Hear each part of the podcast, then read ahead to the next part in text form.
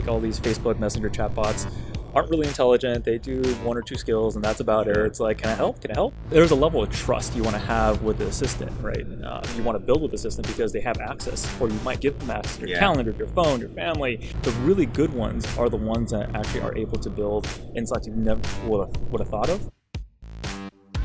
I'm Justin Lokitz from Business Models Inc. And on today's show, how Johnny Xu, an AI and chatbot expert who helped his last company, Ozlo, succeed and eventually get acquired by Facebook, feels about the changing landscape of how people engage through chatbots.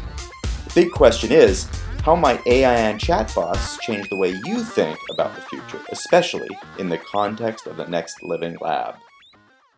I'm here today with uh, Johnny Xu to talk a little bit about AI and chatbots and automated speech recognition and, and the changing landscape of pe- how people think about interacting and engaging with some of these things and maybe even their brands.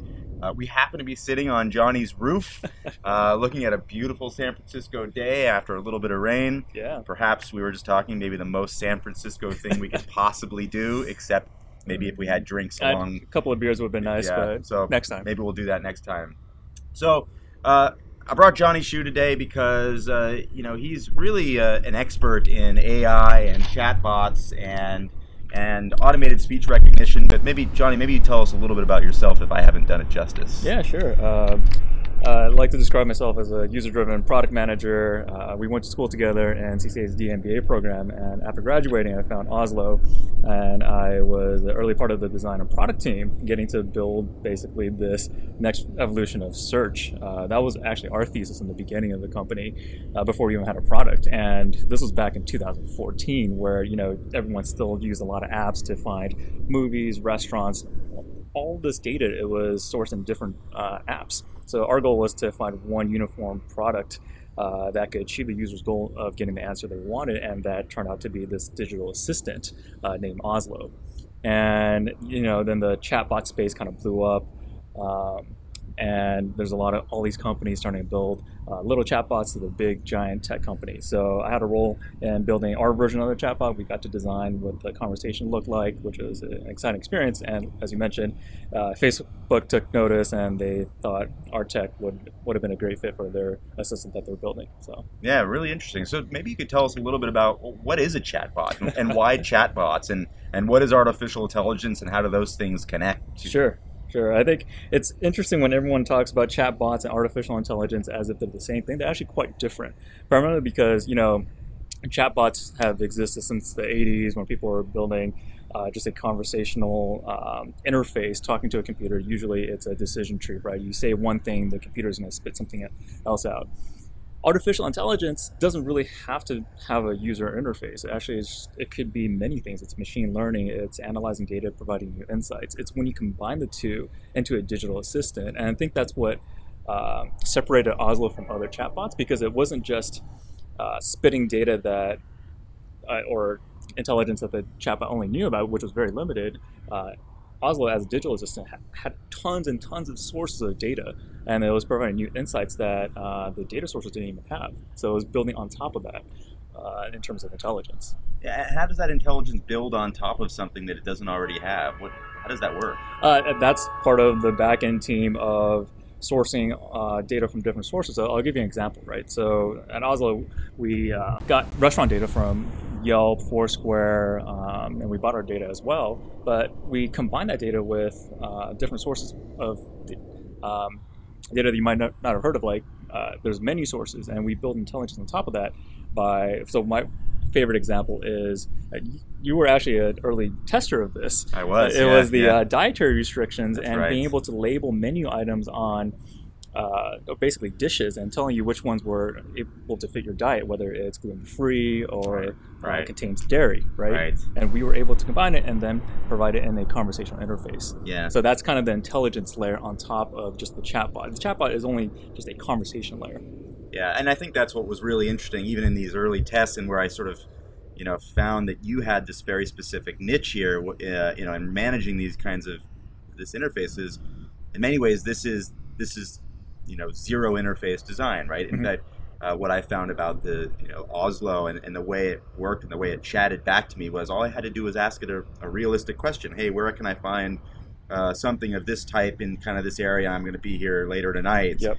And it would answer in an answer that you know, as if I actually had an assistant and not in, on, on a screen always. It could actually say, "Hey, here's some here's some things that I found. Do you want me to tell you a little bit about some of these things?" And, and it would go a little bit deeper. Yeah, definitely. Uh, the goal was uh, we, we found the conversational space to be the right UI for Ozlo because it was one interface. It was one search bar. Basically, it was an input bar for messaging. You could say whatever you wanted. If you were looking for uh, something on Yelp, you would have to put in your query, and then you have to go into the next box and change the location of exactly what you want. You can't really put a time anywhere else. So uh, we wanted in the beginning to change the interface, and chat was the the best way to do it. And then we uh, later evolved it to uh, voice as well. Yeah, interesting. So maybe tell us a little bit about why why why uh, Facebook acquired Ozlo. What do you think that they did that for? You know, Facebook is a giant company. Sure. It's got you know two billion plus uh, customers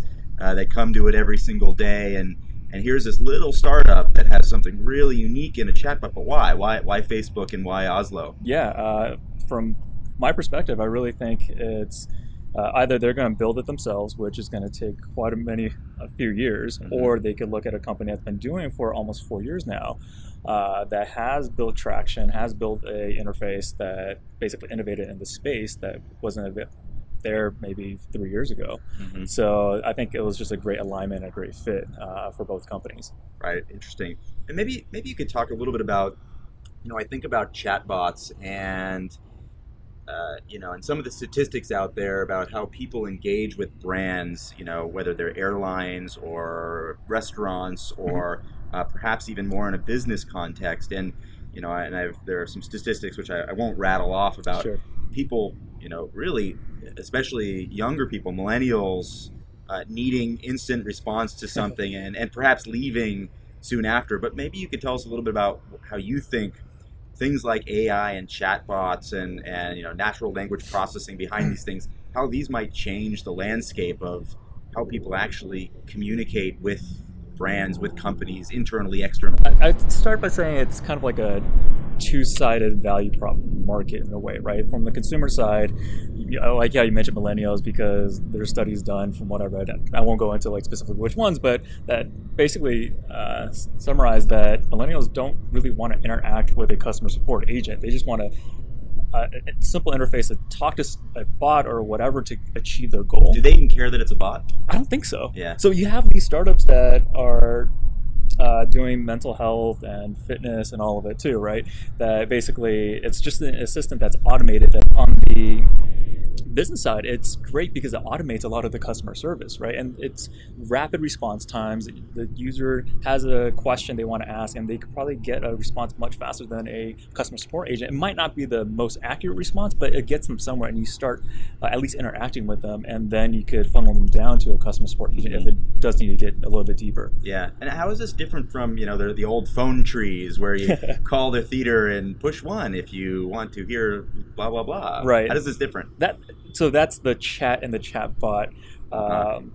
aspect where conversation and natural language, processing kicks in, right? Like the user could say uh, a million things, and they could the the inter- most interesting challenge I had at Ozlo was when a user comes in, do you, do you want them to be super verbose in their request, or do you want to just have them say hi? Oh yeah, and then you walk them through a happy path and then to find what they want. So it's always a fine balance, and that's where natural language uh, processing comes in because you want to understand what the user's intent is if they write a sentence or even maybe a paragraph, like four sentences, and basically to take out the insights and decide on a next step. And you want it to feel natural, right? That's you don't want to uh, put like a hashtag slash backspace, yeah, yeah. right? Uh, like a typical Google search, right, for the pro users. Right, right. So exactly. So this is taking the pro out of the out of that and, and turning it into conversation. Exactly. Where you're going with this. To make it more humane, to be yeah, honest. yeah. And what do uh, you know? If, if there's a company out there that perhaps you know thinks about this chat, chatbot, oh wow, this could be great for our customer service or support or Mhm. or ordering or engagement or whatever it is. What do they have to know when it comes to finding or designing the right chatbot or interface or any of the other sort of intricacies that go with something like this? Uh, because it does feel really futuristic in many ways. You're, you're eliminating humans in pieces of this. or maybe you're augmenting humans in other places. So what do they need to know if they're doing something or interested in doing something with a chatbot? I think two parts, right? Uh, it's definitely a emerging tech. Uh, it's a, a, solution to uh, an old problem in terms of uh, targeting users on mobile or automating conversations. Uh, I think you really have to think about who your uh, users are, right? Like you mentioned millennials, it could be that base, and that's the base that you want to target. But if it's not, then you have to think about, you know, this could be solved easily through a web interface as well. And yeah. it doesn't have to be a chatbot, right? So I know one example recently. Uh, I don't know if you heard this insurance company called Haven Life. No. Uh, they no. launched uh, recently, basically, it's life insurance okay, for yeah. millennials, I guess. Yeah. They probably want to pitch it that way, but basically, in their launch, they had a redesigned website which looks fantastic. But they also launched launched a chatbot alongside it. So if you're in their shoes, like I really wonder, like, do they need to launch a chatbot, and do they also need to launch a website because it's doing double the work? But it could be tar- one could be targeted towards millennials, one could be targeted towards a different subset. So I really think about who the stakeholders are. Yeah, you're right. So, so really considering, you know, is the if you're launching something for people who aren't naturally chatting with each other in this right. way, perhaps it doesn't make sense. But certainly the opposite is true too. If right. If, if, someone really rather text, and maybe that, again, maybe that's millennials, and maybe that's dumbing it yeah. down too much. that's yeah, yeah. It, it's an easy yeah. uh, category to target. But I have to say, like, really, what is when you're designing a chatbot? What is the value you're delivering? Right, that can't be done through a survey or a website. I see. Right, because right. if you're having a conversation, yeah, it might be faster. You might hit them on Facebook Messenger or WhatsApp or any mm-hmm. other messenger interface. Mm-hmm. Um, can you deliver value within those 30 seconds or yeah. the first five interaction turns? Right. So something right. just to consider. Right. Very interesting. So in all of this, you know, in this in this future where we're you know see these kinds of interfaces come up, which are really these sort of zero interface, right? They're just conversational interfaces that are maybe very human. What are you most worried about? What worries you, or maybe you know, not even keeps you up at night, but you're like, wow, okay, this is this could be terrifying. I don't. I'll give you probably two examples. Uh, one is probably Clippy 2.0. Uh, this gets tossed around a lot because Clippy was back there and, yeah. and, and Microsoft Word in the 1990s, and that's what people call a lot of these chatbots that come out, right? Like all these Facebook Messenger chatbots aren't really intelligent. They do one or two skills, and that's about it. It's like, can I help? Can I help? What do you want? You know, like you don't want to there's a level of trust you want to have with the assistant, right? Uh, you want to build with the assistant because they have access, or you might give them access to your yeah. calendar, your phone, your family, your photos, all of this. And the really good ones are the ones that actually are able to build insights you never would have, would have thought of. Um, basically, that's a value there. Yeah. So you don't have to do any work. Yeah. Uh, I, I, would say uh, the most terrifying thing is if people use that uh, data for evil, right? And there's a lot of malicious things you could do with it. Uh, chat like uh, Tay, for example, when Yeah. Microsoft launched their actual conversational chatbot, like it went straight racist. That that, Yeah. that kind of sucks. you Yeah. don't really want that, Right. Right. and right. especially in our political climate right now. Yeah, totally, totally agree.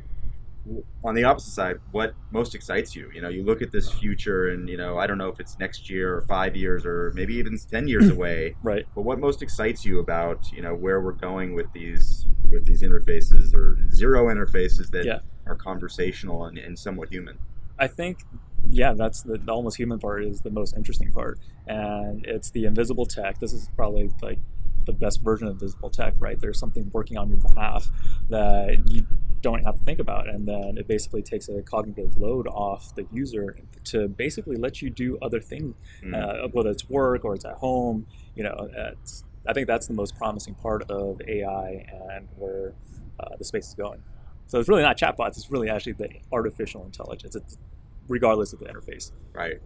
That's great. So, uh, any any last words about uh, maybe where you're headed next, and uh, whether it's AI, chatbots, those kinds of things? Yeah, uh, you know, um, I'm pretty open to new opportunities in any space right now. So I got to build a general uh, digital assistant at Ozlo, but I love to focus on a niche. It was interesting for us to go wide and deep in uh, various consumer spaces, but I love to like really just focus in on one space and see how far we can go and deliver a great experience.